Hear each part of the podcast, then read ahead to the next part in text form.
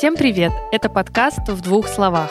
Совершенно не знаю, как сегодня в двух словах мы обсудим такую огромную тему, как секс, но у нас в гостях снова суперский клинический психолог, сексолог Инна. Инна, привет! Здравствуйте. Инна, мы с тобой уже поговорили про гигиену, и сегодня мы обсудим с тобой тему секса. Скажи, пожалуйста, на твой взгляд, есть ли какой-то возраст, в котором с ребенком стоит обсудить это понятие? Или все индивидуально? Ты знаешь, а, сразу такая история. М-м, секс.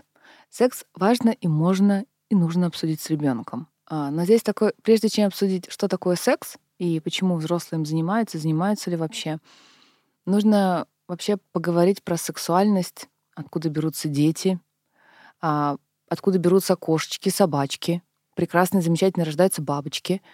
И здесь, конечно, очень важный момент, что э, секс — это важная часть нашей жизни, но то о том, как поговорить, это, конечно же, другая история.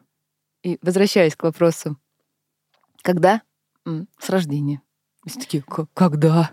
Когда, да, как, да. как это с рождения? Я надеялся, что этот вопрос возникнет. Он 16. Да, и он как-то сам найдет э, на порнхабе на него ответ, и мне не придется ничего говорить. Ты знаешь, а, у нас есть подписчики, которые читают наши там, различные посты, а, или там мои подписчики, которые на меня подписаны вне плане там полового просвещения. Они говорят, ну а что говорить-то? Секс он и в Африке секс. Ну, будет 16, я поговорю уважаемый, 16, он уже тебе сам все расскажет, и для него это уже поздно. Очень-очень поздно. Поэтому и не думайте о том, что у вас будет один единственный разговор про секс и про презервативы. Да, я думаю, одним разговором в такой большой теме, конечно, не, не удастся ни одному родителю так отвертеться. Знаешь, вообще в идеале, в, в идеальной картине мира родителей, что ребенок растет, развивается, не причиняет никаких неудобств, хорошо учится, ходит на гимнастику, на шахматы, занимается футболом, Потом он, у него начинается подростковый возраст, самый сложный, самый трудный. Как-нибудь его переживем, желательно, чтобы не было какого-то там подросткового бунта. Справимся. Потом ребенок идет в институт, а потом он э, как-то быстренько женится, выходит замуж и появляются дети. И все. И как бы вот идеальная, идеальная история. Хотя на самом деле это не так. Да, я думаю, что тут, конечно, все исключительно индивидуально, да, и зависит и от окружения ребенка, когда он про это спросит, и от контента, который он э, потребляет, потому что сейчас достаточно зайти в какую-то социальную сеть типа ТикТока, да, где, насколько я понимаю, там все-таки родительского какого-то суперконтроля нету, и все возможные слова ребенок может услышать, и мне кажется, очень важно, чтобы именно родитель пояснил ему, что они означают, потому что если он полезет в интернет, или если он полезет и посмотрит в интернете, то у него просто сложится такое представление, что такое секс, которое он никогда потом в своей жизни, скорее всего, не сможет найти в реальности. А, знаешь, я хочу первый вопрос такой задать. А, как ребенку объяснить, если он подойдет к тебе с вопросом, откуда я появился? Или откуда берутся дети? Знаешь, родители такие, ужас, мне придется рассказать про секс. А, знаешь, я бы хотела начать с того, что вообще, что такое секс? Секс — это, если мы берем определение, это половые отношения и все, что связано и относится к половой жизни и взаимоотношению полов. И вопросы секса и сексуальности, они всегда всплывают. И для ребенка абсолютно естественно, начиная с трехлетнего возраста и даже раньше, интересоваться темой секса и вообще пола. Вообще психика ребенка устроена таким образом, что в возрасте от, одного, от рождения до пяти лет ребенок активно интересуется темой телесности. Он а, спрашивает про гениталии, ему интересно, как выглядят мальчики, как выглядят девочки, откуда берутся дети. И поэтому первые вопросы про откуда, беру, откуда я взялся, а, дети задают уже еще до пяти лет. То есть потому что для них это актуальная тема. Не нужно рассказывать и устраивать долгие энциклопедические разговоры и еще что-то. Приходит ребенок и говорит, мама, откуда я появился на свет? Откуда я взялся? Как я родился? Мама или папа, неважно, а, говорят, какой интересный вопрос. То есть они поддерживают ребенка за этот вопрос. Они его не ругают, не бьют. И это создает доверительные отношения. Ребенок, а, мама сказала, что это очень интересный вопрос, хорошо. А что ты уже об этом знаешь? И ребенок может родителю без зазрения совести рассказать, что ему Маша в детском саду рассказала, что а, ее сестричка родилась у мамы из пупочка, который доктор ей развязал, туда сначала посадил малыша, потом этот малыш вырос, и потом он родился методом развязывания этого же самого пупочка. Слушай, вот эту версию я впервые слышу. Аист и капуста мне как-то по жизни, честно, ближе всегда были. Ты знаешь, у одного польского писателя, э, как же у них книжка называется? Э, у него так, такая очень сложная фамилия, и у него там есть детские детективы. И там есть как раз история про, про то, откуда берутся дети. И там очень забавно, что э, есть версия, кто-то про аиста, про капусту, кто-то вот про пупочек, а там версия про инопланетян которые похитили воспитать. Там воспитательница беременная, и у которой э, малыш активно растет и развивается. Она пытается с ними эту тему обсудить. И вот у них такая история, что ее похитили инопланетяне. Они ей подсадили туда э, как раз вот этого инопланетное существо, которое будет расти, развиваться, и потом оно вообще всех их съест и поглотит. Так это фильм «Чужой», на самом деле, просто в кратком каком-то описании. Не знаю, мне кажется, детей это должно было максимально э, испугать, потому что, во-первых, тебя похитили, во-вторых, в тебя что-то положили, и ты сейчас должен Да, и там целый детектив, и они там прячутся, и там они полицию вызывают. Ну, то есть вот такая вот история. На самом деле, фантазии детей, они абсолютно не ограничены. Дети маленькие фантазеры. И вот про пупочек это очень частая история. Откуда ребенок знает эту тему? Ему рассказала мама. Вот как мама ему рассказала, так он в дальнейшем детский сад и понес. Поэтому первое спросить, да, поддержать разговор, спросить, а что ты уже об этом знаешь, и рассказать, что э, ребенок рождается на свет из живота мамы. И кому-то, детям, этого будет достаточно. Вот до пяти лет у них как раз такая история, у нас есть такое понятие, как какой вопрос, такой ответ. А если ребенок говорит, мама, а как он попадает туда? Я слышал про каких-то косточки, семечки и какой-то там а, каких-то непонятных червячков, которые папа, папа, папа, мама, да, дети действительно так говорят, ну, что услышал, то и говорю. И тогда мама должна сказать, первое, если мама, ну, родитель, давайте так будем говорить, без какой-то гендерной половой принадлежности, родитель говорит, подожди, если я не готова, да, если задаю вопрос, я готова сейчас с ребенком обсудить эту тему, дать ему адекватную информацию. А, родитель может сказать, ты знаешь, это очень хороший вопрос. Но у меня сейчас нет времени, давай мы с тобой его обсудим завтра. И родитель идет, читает литературу, покупает книги, звонит своему знакомому сексологу и спрашивает, что же ему рассказать. И когда наступает день X, завтра, мама говорит ему, родитель, Родитель ему говорит, а помнишь, ты вчера задавал очень интересный вопрос, я готова с тобой обсудить. И к этому времени можно подобрать какие-то картинки, купить какую-то книжку и рассказать, что между взрослым мужчиной и женщиной происходит близость, в результате которого происходит обмен клеточками. Да? И клетки сливаются, и в животе мамы начинают расти. Ребенку три года этого может быть больше, чем достаточно. Если честно, даже мне сейчас этого было вполне достаточно. Я просто, знаешь, ну, когда вот этот вопрос тебе задавала, и ты уже говорила ответ, я думала, сейчас, наверное, какие-нибудь слушальницы, да, услышат это и скажут, я что, ребенку должна рассказать, что у меня вагина? Ну, из этой серии. Вот а, если ребенок, вы знаешь, а здесь как раз опять же история. У нас есть такое понятие, как индивидуальный подход. Вот какому-то ребенку это будет больше, чем достаточно. И он через какой-то промежуток времени придет, и потом еще что-нибудь спросит. А, если, а есть дет, детки, которых мы знаем такие почемучки, любознательные. Вот они говорят, а как там попадает? А что это за клеточки? И тогда мы открываем энциклопедию, мы рассказываем, что папина клеточка называется сперматозоид, мамина клеточка называется яйцеклеточка. А, или яйцеклетка, да, мы стараемся Клеточка, не, яйцеклеточка, не это почти рэп. а, яйцеклетка. И когда они, мама, между папой и мамой происходит близость, да, они происходит, получается, что клетка папы попадает а, в маму и происходит оплодотворение. И есть потрясающие книжки, а, например, у издательства, я не знаю, можно говорить, нельзя книжки рекомендовать? Можно, можно, разницы. конечно, да. Не, в то, не с точки зрения рекламы, а действительно очень потрясающая книжка. У издательства «Миф детства» есть книжка, называется «Девять месяцев в ожидании брата или сестренки невероятно красивые картинки, и подходит и для малышей, и для взрослых. где показано, как растет, развивается ребенок на каждом а, времени развития, да, там один первый месяц беременности, второй, как меняется мама, что происходит, и параллельно есть какие-то классные истории из мира животных. И на что похож маленький ребенок, да, там маленькая клеточка, там рисинка, а, авокадо, дынка, дыня там или еще что-то, ну какая-то вот такая история. И очень красивые картинки. И можно по ней прям рассказать. Если ребенок и на этом не успокаивается, а как клеточки попадают, ну, конечно, тогда маме придется рассказать и про вагину, и про пенис папы, и про тот контакт, который называется секс. Но опять же, да, здесь такая история. То есть как? Как это, да? Есть схематические изображения, опять же, в книжках, где мама говорит, что между взрослыми, обязательно, да, тема, взрослыми мужчинами и женщинами э, есть отношения да, который называется интимные отношения или там половые отношения.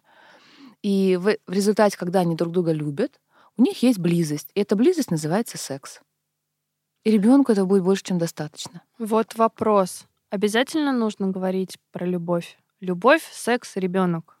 Смотри, здесь как раз такая история. А, нас могут сейчас как раз там, типа, что вот, секс может быть без любви, любовь без и, секса. И дети могут быть без любви. И дети могут быть без любви, абсолютно верно. А здесь, конечно же, мы исходим а, от а, все-таки ценности семьи. И если для меня, как для мамы, любовь это ценная часть, то я могу сказать, что между мужчиной, взрослым мужчиной и взрослой женщиной происходят отношения. Да? любовные отношения, сексуальные. К сожалению, многим родителям даже просто «А, любовные отношения, любовь. Да, там дети по любви рождаются, для них это вообще какая-то из ряда, из ряда фантастики.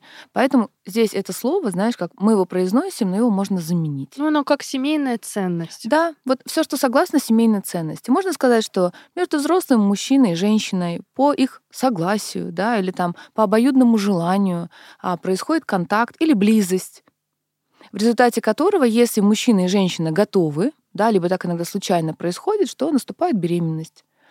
Как это происходит? А вот обычно детям 4 года, 5 лет, вот сам секс, вот это проникновение пениса во влагалище, какие-то фрикции, они нафиг не нужны. Мне кажется, даже если они это услышат, их это не потрясет Абсол... и не впечатлит. Абсолютно не, не Абсолютно, да. А, и здесь как раз такая история, что ведь не обязательно разговаривать с человеческого секса. Можно же на примере там пестиков и тычинок рассказать просто про оплодотворение ну что тут такого, да, оплодотворение произошло. Не нужно придумывать каких-то вот этих аистов, капусты и все, что мы придумываем обычно. Потому что дети, они потом узнают правду, и потом для них это будет такое разочарование в родителе. То есть я задала такой важный вопрос, а ведь для них это очень важная тема, а родители мне не ответили.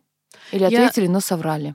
Я тут, знаешь, больше какую вижу опасность, может быть, отталкиваясь от себя просто, да, связанную с тем, что если с ребенком это не проговорить, у него остается интерес, и либо он сам, либо его сверстники действительно удовлетворят этот интерес определенным видео рядом порнографического характера. И я много слушаю подкасты и смотрю различные YouTube-передачи, где э, девчонки там делятся с девчонками по поводу их личной сексуальной жизни. Так вот, я все время слышу, что, видимо, мальчики, которым в детстве не рассказали, что такое секс, что это уважение, что это там любовь, в каком-то возрасте сами смотрят порнографические фильмы. Я это не осуждаю вообще просто смотрите все. Но смотрят впервые, знакомившись с темой секса. А, как мы понимаем, что порнофильм, он от того и фильм, что там все достаточно утрировано. И потом эти мальчики, да и, возможно, и девочки, они вот от близости э, двух полов, вот именно этой жесткости, дерзости, какого-то, какой-то мега-концентрации из э, чувств они ожидают, да, и Девчонки вот в историях, которые я слушала, рассказывали, что они часто сталкивались с половыми партнерами, которые хотели реализовать какие-то с ними порно-сцены, не понимая даже то, что это физически больно. Возможно, даже и для одной, и для другой стороны. И вот мне просто кажется, опять же, что важно самому рассказать, потому что доступ у детей к контенту сейчас не ограничен, чтобы ребенок не увидел и да, это на его психику нанесет, конечно, травму, но это на его личной жизни может очень как бы неприятно отразиться. Ты, ты согласна с таким? Здесь я согласна, потому что дети не растут в вакууме. Да, и мы не можем ребенка отделить. Мы, например, можем дома поставить родительский контроль. У нас ребенок может быть под присмотром. Но соседский ребенок, а, одноклассник, одноклассница на танцах, по боксу, а, не все родители как бы к этому очень активно относятся, таким с положительным знаком и как-то пытаются предостеречь детей, всегда найдется ребенок, который твоего же ребенка просветит. У меня так было. На уроке физкультуры в четвертом классе ко мне подошел или в третьем мой друг. Тогда появились и капорты, э, передача угу. файлов. Смеется и говорит, посмотри, и показывает мне, а там просто жесть какая-то. Ну, прям, ну вот я прям помню, что у меня ощущение было, когда я это увидела, что это какая-то мега боль, э, э, чуть ли не избиение какое-то, да, и я вот это увидела, и как бы, ну, я не знаю, как это на мне отразилось, но я бы не хотела, чтобы мои дети условно так вот об этом узнали. Вот, и здесь как раз такая история, да, вот если мы возвращаемся, они узнают. Вот эта история дворовая просветительская, дворовое просветительство, оно работает. И не факт, что кто-то не придет, твоему ребенку не расскажет и не покажет. Mm. Поэтому, когда, например, родитель поговорил со своим ребенком, оставил, как бы не поставил точку, а поставил такое многоточие и сказал, дорогой или дорогая, если тебе интересно будет дальше продолжить диалог, да, разобрать эту тему, то я с удовольствием с тобой готова ее обсудить. И ребенок знает, да, что мама ему сказала, что такое секс, что такое отношения. И мама говорит, ты знаешь, есть фильмы для взрослых, и, к сожалению, там очень много ну не то чтобы вранья, да, мы не говорим так, мы говорим, что там а, есть много неправды, вымысла. То есть ты же смотришь сказки про динозавров, но ты же не веришь, что они живут. Вот в фильмах для взрослых тоже очень много всего преувеличено. Такая сказка. Спецэффекты. Спецэффекты, да. А, ты знаешь... Очень большие. Очень-очень. А, когда ты смотришь фильм о том, как снимается порнографии, как там сцена в пять минут снимается несколько дней, несколько часов, и как там этих звезд порнозвезд готовят, то ты, конечно же, понимаешь, что там столько вымысла. И здесь как раз, когда ребен... А, родитель с ребенком поговорил, и когда вот эту дверь открытую оставил, и даже, может быть, какую-то литературу качественную ему предложил, то у ребенка, а, если с ним что-то такое произойдет, он скажет, мама, а мне Петя показывал любовь для взрослых, например, или фильм показывал, или порно показал. И здесь мама что может сделать? Первое контейнировать чувство ребенка, сказать, что он увидел, что с ним произошло, и помочь ребенку разобраться в этом, сказать, я понимаю, да, возможно, ты испугался, и тебе действительно, может быть, было неприятно, ты испытал невероятную гамму чувств, но это фильм. На самом деле в жизни все бывает по-другому. Фильм — это вымысел, да, это такая сказка для взрослых. И да, иногда, к сожалению, есть очень много а, агрессивных моментов, а, которые есть в фильме. И вот здесь как раз такая история, что когда ребенок подготовленный, когда ребенок знает, что происходит, в каком количестве происходит, как часто, то ребенок уже подготовленный, и он знает, что, ой, знаешь, он как скажет, ой, да вы знаете, это как раз такая история, что это вымысел, это сказка, это неправда. И тогда родитель э, может ребенку да, там, объяснить, рассказать, что там, как там. И ребенок отстоит свои границы. А ты знаешь еще, что самое частое бывает, когда, например, девочки показали вот это, что ты рассказала. Я увидела, я увидела эту агрессию, я испугалась. И у меня, да, вот на эмоциональном плане, если мы говорим про головной мозг, то есть состоялась очень сильная эмоциональная реакция, то есть это пропорно. Она увидела, ее тело, ее мозг это запечатлел, и плюс она это еще а, придала каким-то эмоциональные переживания. А потом она не забыла эту историю. Она пошла и дальше продолжает эту тему думать, она начинает переживать. И что происходит? А, происходит такая травматизация.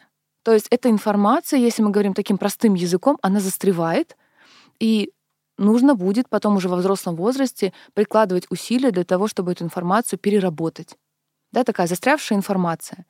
И ты знаешь, сколько приходит девушек, а, у меня, конечно, больше в терапии мужчин, я не часто с этим сталкиваюсь, но мои коллеги а, приходят с различными а, болями во время секса. Это и вагинизм, когда невозможно, прям очень болезненное ощущение а, вообще от представления самого полового контакта. Это различные диспареунии, это болезненные ощущения во время секса, до секса, после секса. И иногда как раз вот травмами, травмирующими событиями являются не проблемы, связанные с физиологией, не какие-то там пороки, а вот именно какой-то неприятный опыт. Ты знаешь, а, количество, вот у нас в ассоциации, количество родителей, обратившихся в, в пандемию по вопросам того, что дети стали чаще смотреть порно, увеличилось. Причем увеличилось несколько раз. У них время появилось. У них появилось время, и в процесс пандемии вышел прекрасный фильм «Содержанки». Ты его не, не смотрел? Видел, сериал, да? Да, да сериал. Где очень много а, вот этих сцен. Я согласна, что они красивые, там есть много красивых сцен, но для ребенка они могут быть очень травмирующие.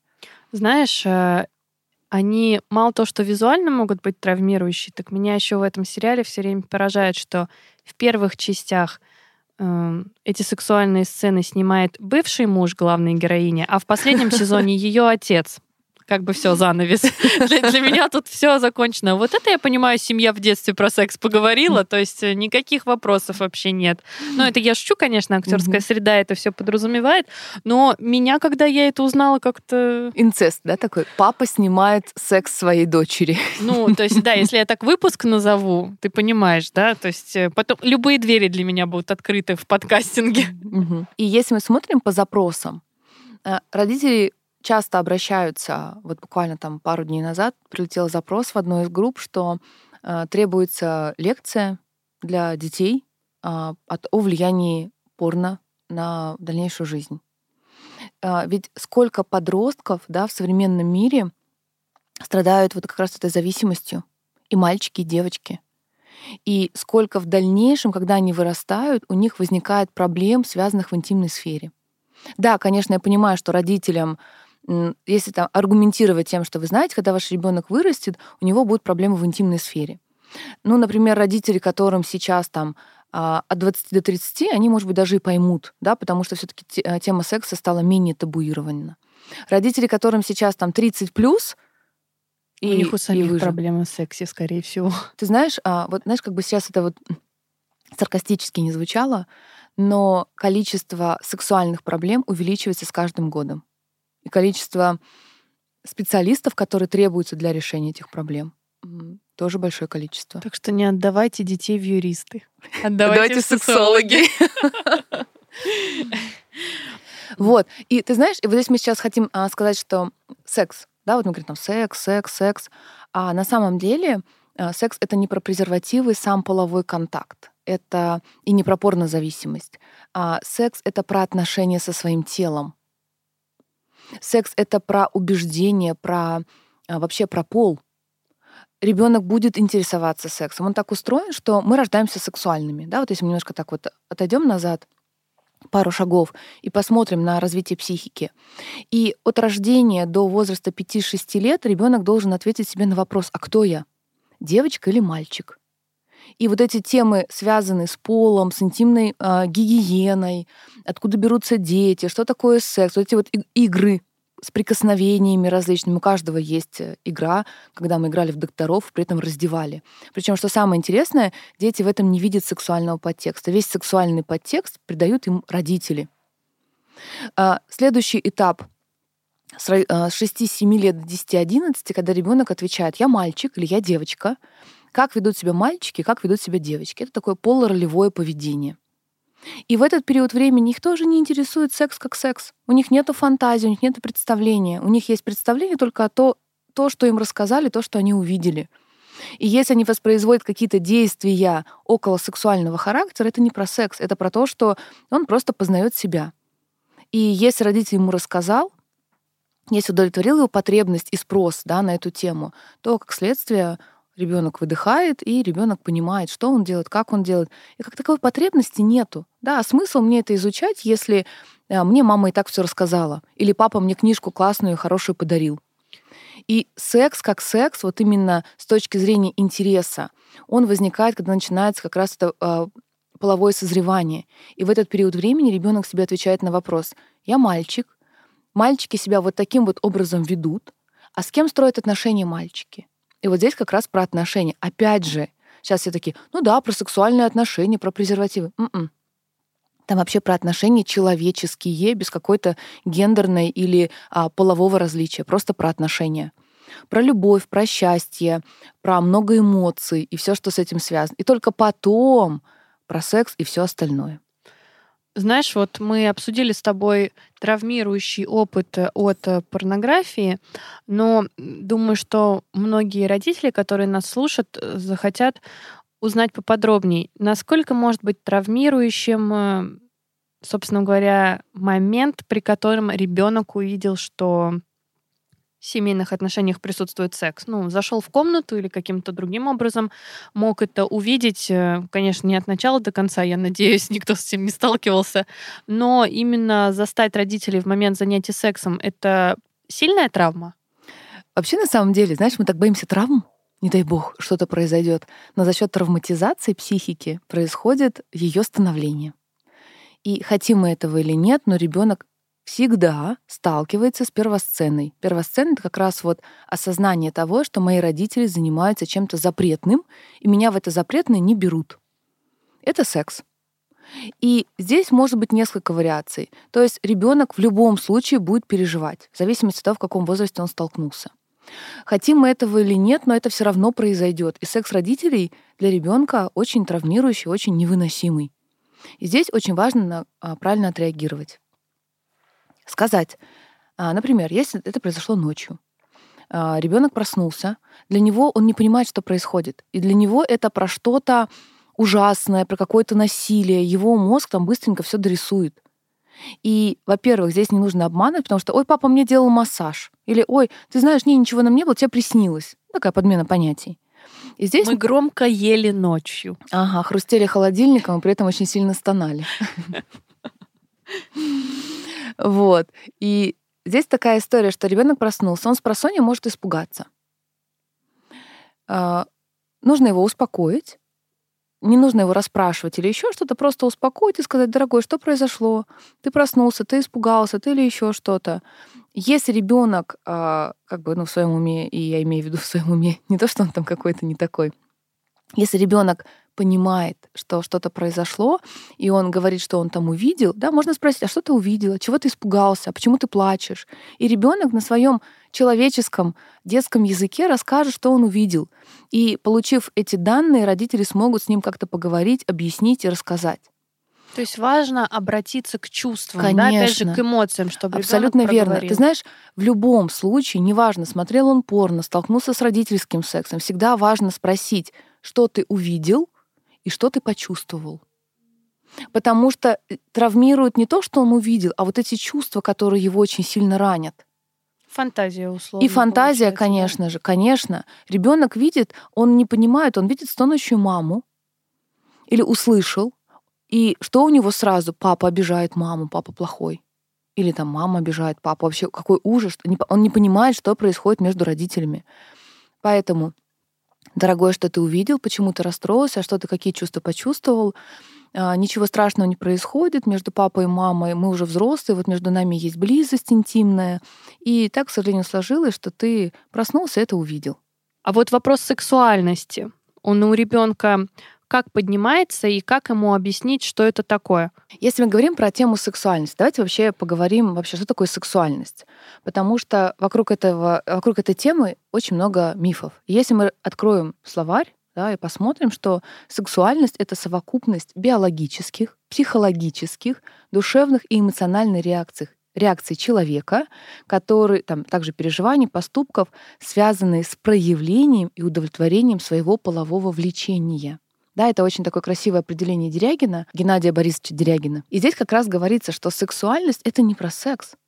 Это и про биологию, и про физиологию, и про психологию, и про эмоции, и про душевные составляющие. И я если мы говорим о том, человек сексуальным становится или рождается, то мы здесь будем говорить о том, что человек рождается уже с сексуальностью, но под действием социума, каких-то внешних факторов, а, семейных ценностей, своего личного опыта сексуальность может немного видоизменяться.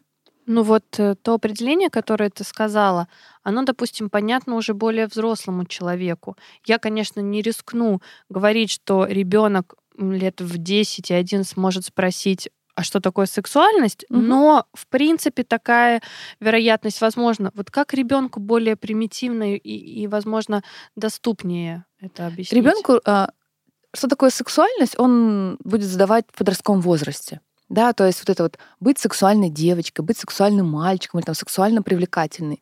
И здесь мы можем говорить о том, что сексуальность — это совокупность, да, вот и здоровья, и психологического мышления, и отношения со своим собственным телом. И сексуальность — это про то, как я умею коммуницировать с человеком своего либо противоположного пола. И когда мы говорим про сексуальность, мы говорим про... Часто сексуальность у нас путают с сексапильностью — и сексапильность — это как раз про вот эти вот юбки, про очень вычурненное поведение какое-то определенное, такое носящее сексуальный характер. Поэтому здесь нужно сказать о том, чтобы быть сексуальным, а, очень важно быть здоровым физически, а, чувствовать, да, как ты можешь проявляться, уметь выстраивать отношения и быть психологически, а, ну не то чтобы осознанным, а понимающим. Да, то есть редко спрашивают. А у нас очень часто спрашивают сексуальность вот как раз по о том, как выглядит сексуальный. Да, вот это вот ты должна там какие-то э, жесты проявлять или еще что-то. А, ты знаешь, такое... Крутить волосы, ушей, да, да, пальцем. Да, да, да. Вербальные, невербальные сигналы. А, мы бы сказали, знаешь, можно предложить ребенку, а давай с тобой порассуждаем. Что такое быть сексуальным? И можно сказать, что вот есть термин, который там написал ученый, что это совокупность факторов, да, там психологии, физиологии, эмоций, чувств. А давай с тобой посмотрим, кто такой сексуальный человек. И родитель может на этом построить целую беседу и рассказать, что как ты думаешь, сексуальный человек, да, вот мы говорим с тобой, да, он выражает, наверное, он как-то, наверное, красиво выглядит, как-то ухоженно выглядит, да, и попросить ребенка поразмышлять на эту тему, что значит быть сексуальным человеком.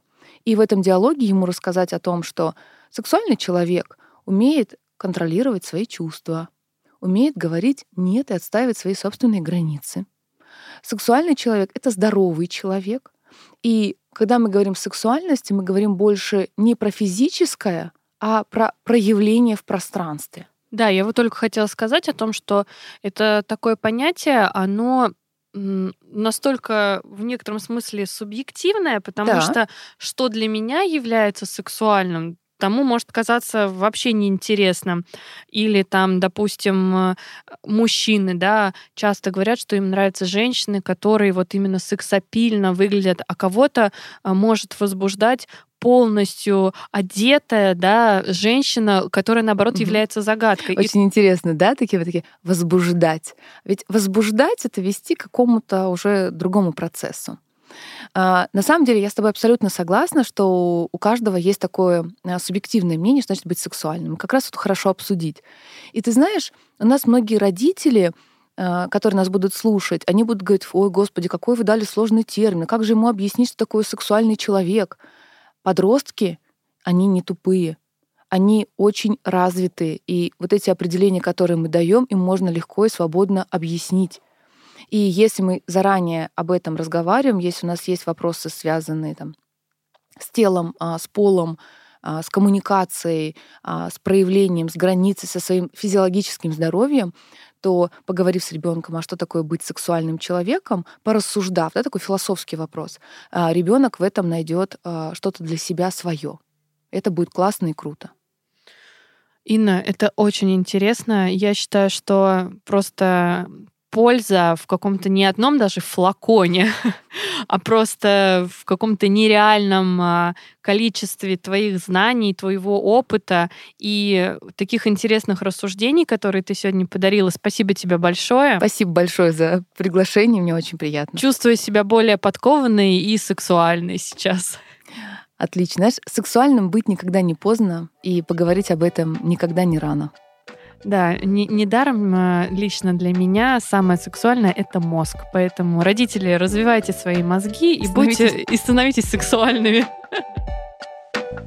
Ставьте лайк подкасту в двух словах на Яндекс Музыке и первыми узнавайте о новых выпусках.